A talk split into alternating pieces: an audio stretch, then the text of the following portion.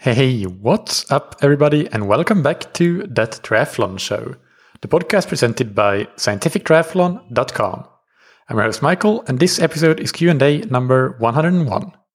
Before doing anything else, I just want to quickly mention that the interview just released this Monday on the 24th of August in 2020 with Professor John Hawley was uh, really one of my favorite interviews that I've done, I think. So I just want to encourage everybody to go and listen to that if you haven't already. It is uh, really uh, almost a must listen, I would say, for anybody interested in at least in the science of, of endurance sports. Before we get into the questions for today, a big thanks to our sponsors, Precision Hydration. You can find them on precisionhydration.com. And Precision Hydration make electrolyte products that uh, you can use to match your individual sweat sodium concentration because everybody loses uh, very different amounts of sodium in their sweat. Somebody might be losing less than 500 milligrams per liter of sweat, and somebody else might be losing close to or even above 2000 milligrams per liter of sweat. So, armed with the knowledge of how much sodium roughly you lose in your sweat, which you can get by taking Precision Hydration's free online sweat test, you can optimize your hydration and make sure that your intake of sodium matches your losses. And you can get 15% off your order of electrolytes with the promo code ThatTriathlonShow15 on precisionhydration.com. And thank you to Roka that you can find on roka.com. Roka are the world leading manufacturers of wetsuits, tri-suits, swimskins, goggles, high performance eyewear, and prescription glasses and sunglasses. They are the innovators behind technologies such as, such as the arms up technology in wetsuits and tri-suits. Uh, and uh, they also have really cool features such as an online vision test when you order prescription glasses or sunglasses. They're used by top athletes like Javier Gomez, Mario Mola, Lucy Charles Barclay, and many, many more of uh, the world's best of the best. So uh, you can trust that their quality really is uh, top of class in any product category that they create products in. You can get 20% off your Roka products with a promo code that you can get on roka.com forward slash TTS. Now on today's questions. The first one is from Harry in the UK who writes, uh, Hi Mikael, uh, apologies if you have answered this question before, uh, but having recently listened to the episode on tips for a successful triathlon training camp, I don't think this point was covered. When is the best time of the year for a training camp, and how far out should it be from your A race? Are there any advantages to having one early in the base season? And if so, what would be the focus of such a camp? For example, duration over intensity? Question mark. With the current situation, it is hard to plan ahead for foreign travel. Is there any advice on setting up your own training camp at home? Really enjoy the podcast as always, and thanks for all the good advice in the past.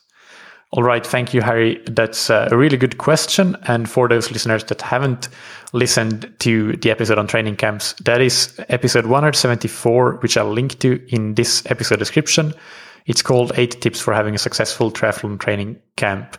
And uh, just some of the things that I go into there is to the importance of knowing your objective for the camp, the importance of not killing yourself through the camp, uh, recovering after the camp, consistency around, including before and after the training camp, uh, tips around for the actual training done during the camp and for the nutrition and hydration during the camp, as well as recovery during the camp. And finally, gear, equipment, packing and preparation. So uh, those are some of the things just in case you're interested and want to dig deeper into that topic. Uh, but uh, to answer your specific questions, Harry, there are a lot of different ways to go about when to do the training camp and uh, how to make it beneficial depending on when you place it. So, uh, to answer first, tackle it from the direction or the perspective of how far out from your A race it should be. Uh, I would say that it could be as close as finishing three weeks before, even two weeks before the race, to be honest. And then you'd basically head right into taper uh, for the race after camp, and that, that, reduced volume of the taper will also, of course, serve the double purpose of being your recovery period from the camp itself. Uh, so, as a couple of examples, if you have a two week training camp finishing three weeks before your A race, then you could have one very easy recovery week after probably like a big two week camp. So that would be almost like the easiest week of taper, or at least the the second easiest week of taper. Then one week after that, so two weeks out from the race, would be Uh, definitely a reduced volume compared to normal training because you're in taper and you're just two weeks out. But it uh, would be definitely higher than that first week after the camp and uh, higher than the race week itself. So doesn't have to be too much lower than your normal training volume in that middle week of the three week taper, if we call it that. And then race week again would be a normal race week, which of course would be significantly reduced training volume. So you would have a pyramid shape of volume, uh, and in that taper period, if you have a camp finishing three weeks before. And then with that, that gives you enough recovery time that you can push the envelope quite, quite a lot during that camp, I would say, uh, at least if you're an experienced athlete. Then if you have a, a camp that uh, finishes two weeks before your race, maybe that's better to be just a one week or 10 day camp because you don't want to take the risk of pushing yourself too much, which could possibly happen with a two week camp. Uh, so uh, that camp might is probably going to fall be your peak volume. Well, that would be the case in the former example as well, I would think. But either way, after the training camp, you have two weeks to go. Make a sharp, sharp drop to maybe 60 to 70% of peak volume in that first week of taper and 40 to 60% of peak volume in the second week of taper, which is race week. This depends a bit on your normal volume, of course, but that would be an example. Let's say that during the training camp, you train 20 hours, then you could train perhaps 10 hours or 12 hours in the in the first week of taper and uh, maybe eight hours, eight to 10 hours in that second week of eight hours in the second week of taper. 12 hours and eight hours would, would seem reasonable, I think, with a 20 week training camp and that being your peak volume before the race, just off the top of my head. So that's those are some examples of how you could do camps uh, very close to the race, actually, and it would be beneficial. But you could uh, also do the camp further out and uh, generally, I think it's great to have a camp in the period, the last eight weeks before a key race, uh, if you are to have a camp that is, because that is the period when, again, you will be pushing the envelope a bit and, and you will be at your peak training load during that lead up to the race. So having the training camp where you can actually uh, put load on your body makes sense to do in that period rather than outside of that period. And I think one of the main differences here of having a camp in those last eight weeks before a race compared to having it much earlier in the season is that you can, if you probably you push the volume during the camp in particular, you might not be doing a massive amount of intensity. Uh, that's uh, not what, what, I would recommend anyway. It would be more so increasing the volume and uh, to the extent that you can, you can still recover from it. And of course, your recoverability while at the training camp where you basically just train, eat and sleep, uh, which is the dream, right? That's uh, the recoverability is going to be so much greater. So, so it allows you to push the volume. And then because you're reasonably close to the race, that acute bump in fitness that uh, that a concentrated dose of increased volume gives you, you're going to be able to directly benefit from it in the race. You have enough time to recover from the camp and adapt to the potent stimulus that the training camp was and uh, see the benefit from it. But it's not so far uh, so far away from the race that those acute adaptations will have time to to pass before the race is done. So that I would see is the benefit of having a, a camp in those last eight eight weeks before the race. And now, if you have the camp, for example, four months before the race, uh, you will still benefit. Don't get me wrong. It will make you fitter, uh, again, after you recovered from it and absorbed the load. And uh, this increase in fitness will hopefully allow you to train at a higher level than before. And by that, I mean that you will be able to tolerate slightly higher volume or your absolute intensities in workouts go up even if your relative intensity doesn't. So maybe you increased your power on the bike by 10 watts across the board and the running pace is by five seconds per kilometer across the board, whatever it may be, uh, you're doing more work in your training. And that improved work capacity might allow you to get more out of those last four months of training than you would have otherwise. So you're, you're still benefiting from the bump in fitness. It is a clear benefit, but it is still an indirect one. And the caveat to that indirect benefit is that if you, for some reason, do not train anywhere near your training capacity, then increased capacity to train won't do you much good because you're not really using it. So then the camp can actually be a bit of a waste because the acute improvements are probably gone by the time of a race. And uh, those long term improvements by increasing fitness and then training at a new fitness level uh, weren't really benefited from either.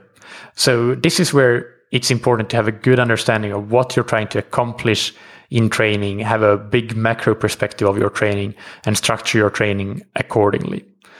So again, keeping on with discussing this example of having a training camp earlier in the season, uh, it it kind of answers the question that you have about doing a training camp during base season as well. Because if you are doing a camp, as I said in the example, four months before, that really is your base season. It's uh, far enough uh, away from the race that, for all intents and purposes, it is. And uh, it can be highly beneficial. And uh, we see it in triathlon and in cycling and many other sports. Squads and teams gather for winter camps that might be two or four weeks long or two months long. And they do that soon after the athletes are getting back from their off season uh, early in the winter or even uh, even late autumn, depending on what the season structure is for the particular sport we're discussing. But uh, either way, at that point, they have had some time off. They have probably lost a lot of fitness compared to their peak fitness. And after the off season, they aren't ready to train at a high level yet their work capacity is diminished. Uh, so what the camp does is it serves to build that work capacity and serves as a spring, springboard for the entire season. Because after the camp and after recovering from it, uh, the athletes will be able to train much more, much harder. And this works great because obviously these athletes have coaches or even entire teams in some uh, in some situations that help out help help map out their season and they help figure out how they should build upon that fitness bump and uh, carry it into the season and the races. So that's a bit about the benefits and how to benefit from a base training camp, so to say, or a camp generally just earlier in the year. My personal recommendation and uh, opinion as it pertains to duration and intensity is uh, just like you suggest, duration trumps intensity in particular in, in those ba- early season camps based or any camp that are farther out from the races than eight, maybe 10 weeks. So, of course, uh, I would say that don't completely ignore intensity. Uh, I don't think that you should do that in any time of year, really. But I would not recommend doing any killer workouts, but rather do intensity in more of a snacking format so that your uh, perceived effort in any individual workout isn't too high. So maybe you can do one round or two rounds of 30 seconds on, 30 seconds off one day, when normally in a proper workout you would do four rounds of that. And maybe you do a trail run with some tempo effort climbing in on the next day, and uh, that's all okay. You're getting some moderate intensity in there, but the overall workload doesn't really get out of hand. So, of course, again, a coach is really, really valuable for helping map this out because it's uh, quite easy during training camps to uh, to mess up and do too much workload in general, whether it's volume or intensity. But in contrast, if you do a training camp uh, during that those last eight weeks before the race, then of course that is the time when you will be doing a certain amount of intensity and race specificity as well. And the training camp doesn't change that. You need to carry that structure into the training camp. So when this is the case, you will to some extent be following the same program you would have followed anyway, but probably with uh, a little bit of a higher volume than you could have done while at home and having work and errands to run and so on. But definitely not so high volume that the key race specific and intense workouts suffer. That still needs to be the, the driver of performance in that period to make sure that you can nail your key workouts really. So this kind of training camp will have a higher volume than a normal training week uh, at home this time of year, this time of season would have, but it will probably have a lower volume than your typical base season training camp week would would have to put it a bit in in context to allow you to stay sharp and and really be able to perform when it matters in those key workouts. As for setting up your camp at home, which is uh, another part of your question, I think that it is absolutely doable. It is absolutely beneficial or it can be beneficial when done right. It can be as beneficial potentially as a training camp abroad or just at a whatever triathlon mecca you're planning on going to. And of course, as you say, in these times, it might be the only uh, opportunity that you have of doing a training camp. So, so if you want to still have some sort of training camp, or you want to use the opportunity of maybe uh, maybe having some vacation but not having anywhere to go because travel is restricted right now, then that could be a good option. The main consideration that I see if you choose to do this is to set up your home-based camp in such a way that you can recover the same way with the same uh, efficacy that you would have if you're abroad at some hotel or some house that you're renting or whatever it is. And if you can't do that, then your training load has to come down accordingly. You can't do, if you're planning on doing a 25 hour training week uh, during camp, but you were planning on napping after every workout and having tons of food around. But uh, now you're trying to transition that week to home, but you're going to have to run tons of errands and you don't have time for a single nap and you can only sleep seven hours per night. Then maybe you need to bring down your, your volume because your, the environment is not going to be the same as you had originally planned. But if you can set up your recovery, your nutrition the same way as you were going to do abroad, then you can absolutely do the same thing at home. And that would that would be my recommendation to strive for that to make sure that you have time to eat, sleep, rest, and not be running around doing tons of errands between sessions because it's even going to add up to more mental stress and uh, it's all going to contribute to maybe being too much stress when you when you have other things going on than training, eating, sleeping, and resting. And uh, I guess it goes without saying, but a week when you're working isn't really ideal for a home based training camp. Uh, so try to make it a vacation week. Although saying that, uh, I'm not alone in this situation, uh, working for myself and not uh, being employed. So uh, I don't really have vacations in the same way as some people do. And I am actually going to have a training camp fairly soon, not home based, but Portugal based and actually just half an hour outside of Lisbon. So very close to home. But uh, either way, uh, I'm going to have to do some work. But my plan is to do as much work as possible before the camp to have to do just the main things that I have to do every day, like uh, checking in on athletes and uh, their workouts and things like that, but have all podcast episodes prepared and so on, things that, that I don't have to do, that I can do in advance. Every, basically, all such things I will do in advance so that I have only a min- minimum amount of work to do when at camp and can focus most of the time there on, on just recovering and eating and sleeping uh, around the training. So, uh, yeah, if you are in a similar situation, then plan ahead and do work ahead so that you don't get into a situation where you're doing a ton of work uh, during your training camp. And other than that, I don't really have much else to add for a home based camp. The same things apply around training structure and such. Uh, I would actually say that uh, you can make the home based training camp really, really, really effective. And uh, if you have the rest and recovery, and if that is all set and you nail that, and you have all the facilities and terrain that you want and need around your home environment, uh, then really you can have a better training camp at home than you could abroad potentially because uh, of not having to spend time and energy traveling. So this may reduce some stress and also just a familiar environment may allow for more optimized execution of training than an unfamiliar environment. So it can actually be a really, really good thing to try. And I think it's probably an, an underused tool in athletes and coaches toolbox to have home based training camps like this. But uh, that's mostly it for this question, I believe. Uh, check out episode 174 for more details on training camps. And uh, maybe next year, if and when travel returns to something closer to normality, I'll do an updated episode on camps because it's uh, absolutely an important uh, topic worth revisiting. So I hope this helps, Harry, and thanks for your question. The next question is from Todd in uh, South Korea, who writes, uh, I have a beginner question. I foam roll before bed. Is this the best time for foam rolling, or should it be directly after working out, or the next morning when I wake up? My question is basically when is the most effective time to foam roll? All right, thank you, Todd, for your question. So, here too, I actually have an in depth episode uh, that uh, t- tackles the topic of foam rolling with it's an interview with professor david Behm who is uh, a world leading researcher on this topic, and we get into the nitty gritty details of all the science on foam rolling. So I recommend you listen to that for further information. It's episode 141 that I'll link to in the episode description.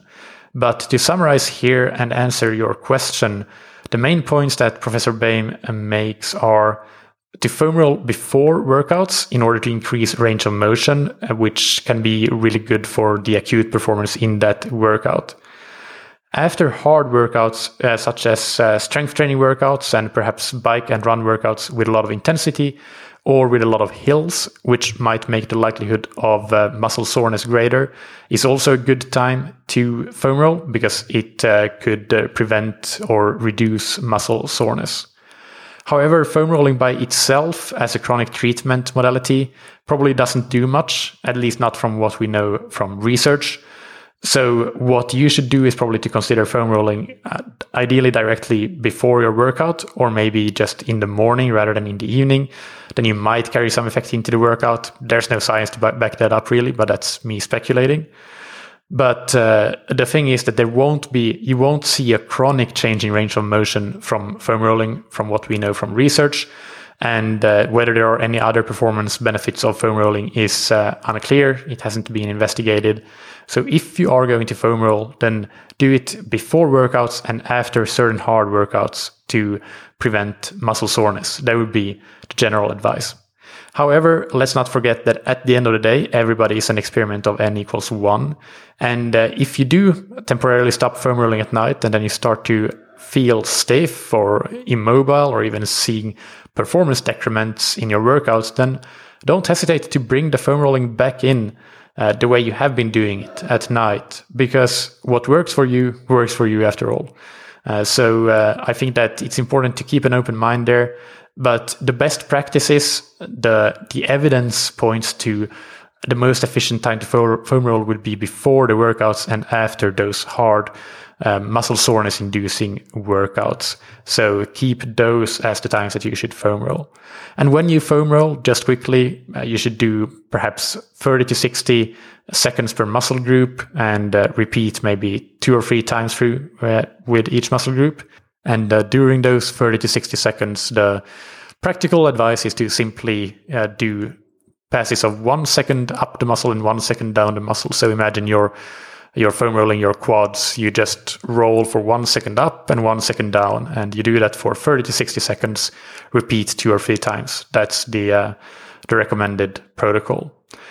And uh, that's it for this week. I had another question prepared actually about supplements, but I say I'll save that for next week because we're uh, running a bit short on time. That was a long uh, answer, so it will take some time, and uh, I will answer that next week instead. Keep sending in questions to mikael at scientifictriathlon.com, and it's Mikael with a K. You can find this Q&A and all previous Q&As on scientifictriathlon.com, and that's also where you can find information about training plans and coaching services. If you want to improve your triathlon performances, then I recommend that you consider coaching in particular, or training plans is coaching is uh, not possible for you for uh, whatever reason. As mentioned already, if you missed Monday's episode with Professor John Hawley, I highly, highly encourage you to go back and listen to that. I was really excited about that interview. I'm really happy with how it turned out and all the information that uh, that Professor Hawley shared. So uh, yeah, super psyched about that still. And tune in again on Monday to hear from doctors Kush Joshi and Joel McKay, where we'll talk about blood testing and biomarkers in endurance athletes. So uh, another really interesting topic and one that we haven't really covered before uh, directly on the podcast. So that will be a really interesting one. Please subscribe, and that will make sure that you don't miss an episode. And also, if you are a big fan of the podcast and have been listening for a while, a rating and a review would be absolutely amazing. Big thanks uh, to Johan in Sweden and Nico Quill in the US for rating and reviewing last week. Uh, thank you so much for that. And thank you to our sponsors, Precision Hydration, that you can find on precisionhydration.com. Go and take their free online sweat test to get a personalized hydration strategy for your next race. And get 15% off your order of electrolytes with the promo code that triathlon show 15. And big thanks to Roka that you can find on roka.com.